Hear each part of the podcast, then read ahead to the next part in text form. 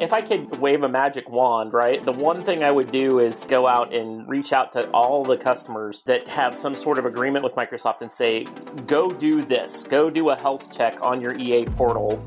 Make sure that all of the accounts that have administrative access are real, right? Because I, I mentioned I had people that no longer with the company that still have EA accounts.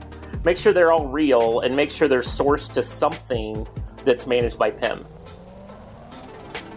Mobile workforces, cloud applications, and digitalization are changing every aspect of the modern enterprise. And with radical transformation come new business risks. Welcome to Hybrid Identity Protection, the premier podcast for cybersecurity pros charged with defending hybrid identity environments. Presented by Semperis, the pioneers of identity driven cyber resilience for the hybrid enterprise. And now, here's your host, 15 time Microsoft MVP and Active Directory security expert, Sean Deuby. Hi, everyone. Welcome to the HIP Podcast. My guest today is Alan Brocken. Alan is a hybrid cloud specialist with Microsoft, which makes him perfect to talk about hybrid identity security topics. Well, Alan spends a lot of time with customers around Azure and Azure configurations, and he and I were just chatting before we got started about an area that he sees lots of trouble around, and that has to do with cloud only accounts. So, ironically, in a a podcast that's about hybrid identity, which is usually about sourcing things in your cloud directory from on premises. This is actually about identities that live in the cloud only. Particular for first one, this is something that I've seen particularly in my time as a identity consultant, identity architect, which is for an organization's typically a very large organization's enterprise agreement setup. And to do an enterprise agreement, it's sort of a chicken and egg thing. When you set it up, there is no Azure Active Directory, there is no organizational account. So it gets set up with a consumer account, a Hotmail account or an Outlook.com account. And many companies, once they spin up quite large things, they never get around to removing the consumer account that has the subscription administrator rights that controls the whole thing. Yeah, it's it's quite spectacular sometimes things I've run into. well, I mean, it, it, and it's the it's the challenge, right? Of to your point about kind of the chicken and the egg, which ones comes first. I, I have to have a way to get onboarded, right? I have to have a way to establish an account so that I can create an a, a, an organizationally tied Azure Active Directory. So there is this bootstrap process that starts with a Microsoft ID that allows you to create the essentially the billing construct necessary to have an Azure Active Directory. And that's, um, you know, th- there's some technical, you know, first mover things that have to happen to do this. But the, the best practice is as soon as you get your Azure AD sync in line, that you then replace that consumer account that was left there um, that, that used to start it, replace that with an actual um, account from your organization um, that was sourced from your your on premises environment. Um, and the main reason for that is your on prem environment has some level of maturity in um, administrative access, right? I mean, most of my customers these days have a PIM solution of some sort, some privileged identity management solution. And so if they've already got privileged identity lifecycle management of some sort running in AD, using an AD sourced admin account as the account for this EA portal is ideal because it means that the lifecycle of that will be managed. It means the credentials will be managed. And it doesn't leave you in a position where, oh, the EA administrator account was actually someone who no longer works for the company, but technically has control of their live ID. so what what have you seen like that? I mean, I, I mentioned I just seen this kind of twice in the last week. Yeah, I've seen I've seen companies where they have multiple uh, they have multiple subscriptions with Azure, multiple Azure AD tenants, and they're owned by some guy down in development um, because he was the one that thought to spin it up because he wanted to develop an application. If, if, as you say, if he's still with the company, so yeah, uh, if if there was anything if I if I could like ma- wave a magic wand, right? Like the one thing I would do is is go out and reach out to all the customers that that have some sort of agreement with Microsoft and say, go do this, go do a health check on your EA portal, make sure that all of the accounts that are that have administrative access are uh, real, right? Because I, I mentioned I had people that no longer with the company that still have EA accounts. Make sure they're all real and make sure they're sourced to something that's managed by PIM. I mean, go do that now. Um, and in in many cases, it's kind of like, well, go do some. You may need to do some work to um, kind of corral in all of these sort of credit card accounts that are floating around. Right, right, exactly. So you heard it here, folks. Go off and uh, you talk to your enter, whoever's assigned to enterprise administrator who's looking after your subscription, and make sure make sure that you have this set up correctly. Is I assume that there's some good documentation on how to do this publicly. Yeah, available? I mean, if you go look, there there is a, a guide to the EA Portal um, administration. If you just look up uh, EA Portal administration or yeah. Enterprise Agreement Portal administration, um, there's actually a step by step and some best practices there. Okay. So what about um, what we what we IT pros call break glass accounts? in in the you know, break glass accounts in the cloud we're we're familiar with break glass accounts on premises what about the cloud accounts well if it's good for on prem this is one of those cases where it's good for the cloud too as far as i'm concerned um, uh, what I've seen in some organizations, because there are certain things in, in a cloud, and, and I don't think it matters whose cloud. Um, while I focus on Azure, I, my understanding is the other clouds have the same kind of concept of there is an account owner, there is a quote say root or administrator, someone, some individual that's responsible for every um, you know cloud subscription out there in one way, shape, or form. Um, and the problem is when you tie that owner to a single human being's account, you're in this position where when that person leaves uh, the company, do you have all the process and procedure in place to replace all those permissions? And in most cases, that's not correct or not set up or not part of the flow because it's out of band a bit, right? When you think about having 27 different cloud services you're signed up for, are you going to remember or know to go into all 27 and remove that person from that account owner role?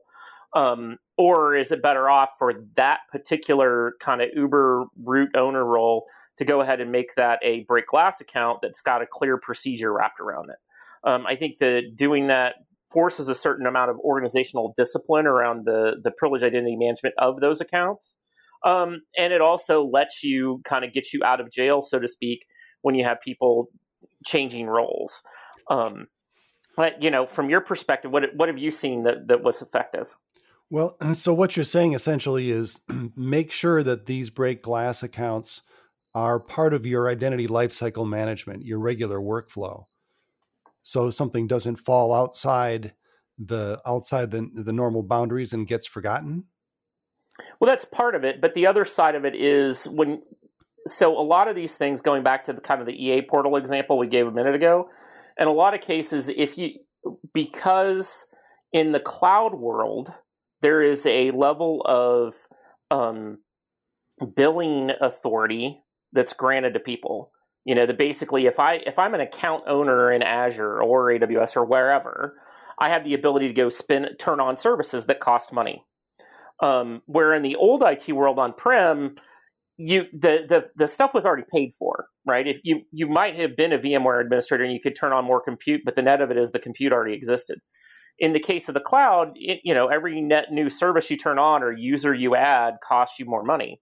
So what happens is in a lot of cases is the the business actually puts someone from finance with that account owner role because it's about spending money. Mm-hmm. Those people aren't necessarily trained in cybersecurity and what to do on the other side of that about protecting the resource and aren't necessarily as concerned and cognizant about all of the idiosyncrasies of account protections and things like that. So moving those roles over to a break glass account where it's got a solid security paradigm around it and it's hard to use those accounts um, helps protect the organization from just you know someone that's not as familiar with the cybersecurity threats being in charge of that resource. What about um, break glass accounts that are administrative accounts, as in you know service administration type or global administrator best any best practices that you recommend around how many you should create? You know, do you take the password and put it in an envelope and tear it in half and give it to two different people or so so my favorite one like if if it could work this way generally my favorite one was um they uh created the break glass account and they used azure ad um mfa uh, multi-factor authentication with a phone call but that phone call called the security operate called the, the like security operations center hotline Hmm. So essentially, if you didn't already have a ticket and they knew you were calling in, like you were going to make the authentication, they'd automatically block your your authentication request. And so that way, it was really sort of it was the closest I could see in the sort of cloud world of having a two key system for something because you couldn't log in with these you know even if you got access to the the password which was vaulted and the people with the vault access was, you know, an access control list and all of that, you still couldn't actually get into things unless the security operations center hit hit one on the thing because they knew you were calling in. Right. So very much as you say, uh, to describe it as a two two key nuclear option or yeah. a uh, separation of duties. Mm-hmm. That's a really clever way of implementing that. Yeah, I I mean their their reason for doing it that way actually initially boiled down to they didn't have a good way to distribute key fobs or other things and so they felt it was this kind of thing where they could separate control and let people using their pim system get the actual quote root password but by having this other completely separate entity in a phys- different physical location actually answering the phone they felt it gave them you know sort of ultra separation and it wasn't hard to implement technically right the technicality was right. put in the op center phone number and let the people in the op center know what this is about. Right. Right. redirect it to the op center and write a procedure. Yeah. What about um, what about cloud accounts or cloud administrative accounts? When you when you create them, people you can create. You know, they're very easily created, and they typically have as part of their name is a you know an on dot on microsoft.com account mm-hmm. and that's the end of it. You'd mentioned a, c- scenario where someone could run into trouble if they didn't fully build out that administrative account. Yeah so this is more of an idiosyncrasy to do with the what i'll call the invitation system. So if you look at most services these days i can invite someone to administer something right? Like I can, or I can go send you an invite to get into Dropbox or OneDrive or or SharePoint site just by sending you an email, right? You get the email, it's got the magic link in it, you click it, you get into it. Well, when it comes to things like these administrative accounts, that there are certain things that are tied to not not just to sort of this magic link, but it's actually the fact that when you interact with the service, it's it's looking at the tokens you're providing to prove who you are. And so if the email address that that email was sent to doesn't match the principal name being sit back in the token, it won't actually give you administrative access. Mm. And so there are a bunch of systems where you can be like you might see, you know, there's there there are places in the Microsoft sort of um, Azure credit space where if you're applying a credit and the person getting that invitation doesn't match the email address, things don't work. Um, things like setting up Azure accounts in an enterprise space also has challenges if the the recipient of the emails UPN isn't the same as, or basically principal name isn't the same as their email address. Um, and then there there are many of the kind of um, B2B scenarios where if I'm your cloud service provider, but you're going to now give me access into your pre-existing environment, um, if you do that share administrative control kind of thing and the the accounts don't match, I have a problem. And so I, you know, my general recommendation is to at least give anything that's the kind of a serious break glass account, um, give it a mailbox of its own um, and you know just make sure it's monitored but so that that if you're processing those kinds of sort of you've been shared access or you've been granted access via your email address that it actually works Right. Okay, that's really interesting. That's a that's a, a twist that I had not heard of before our conversation.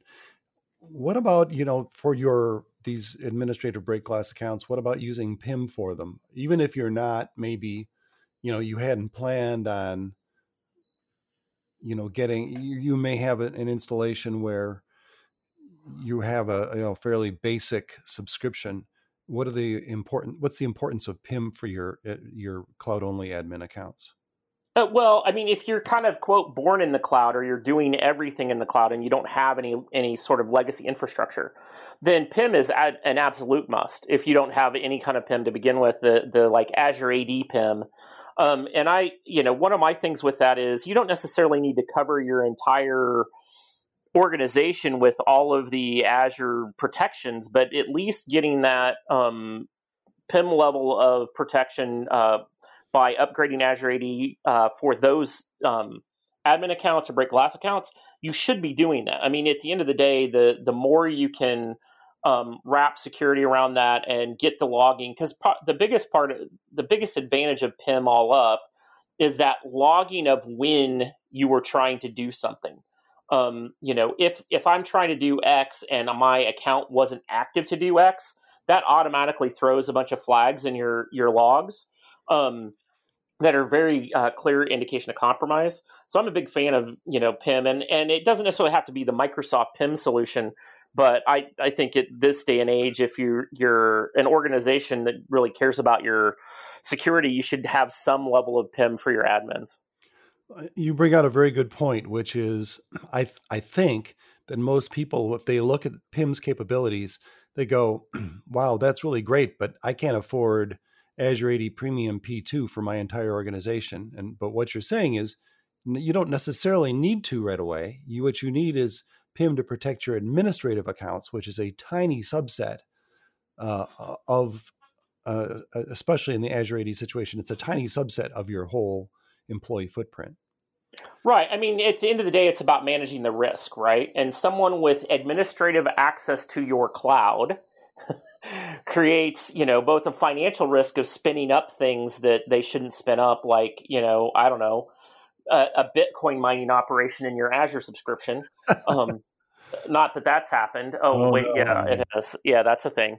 Um, eh, you know, you they there's that sort of insider threat that's done that, or there's just um, you know accidental things and and stuff of that nature. So so in my mind, the best thing to do is to manage that higher level of risk or higher level of potential for problems um, w- by using something like like PIM to reduce the risk. And I and I've done the math on this. I wish I knew the uh, looked at the number, but if you just basically look at it in terms of when I do a PIM activation, my account can only be active for four hours at a time.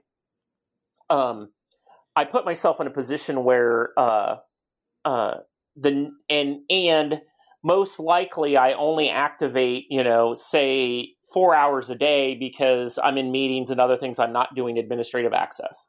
So netted out, you know, 20 hours 20 hours a week by say 50 weeks in a year, that's the only amount of time I could be compromised. That's a direct um, there's direct math on that to show that that that is a huge risk reduction for not a lot of money. I mean, the net of it is that for for the you know small percentage of people in your org that really need it, it's not that much money. Well, thank you very much for your time, Alan. This is uh, this has been very informative, and I look forward to chatting with you again. Yeah, no, it's great. Thanks for joining us on the Hybrid Identity Protection Podcast with Sean Deuby. Be sure to subscribe at Apple Podcasts, Spotify, or wherever you like to listen. Visit hipconf.com. That's H I P C O N F.com to learn about upcoming events, view expert presentations, and take part in the conversation.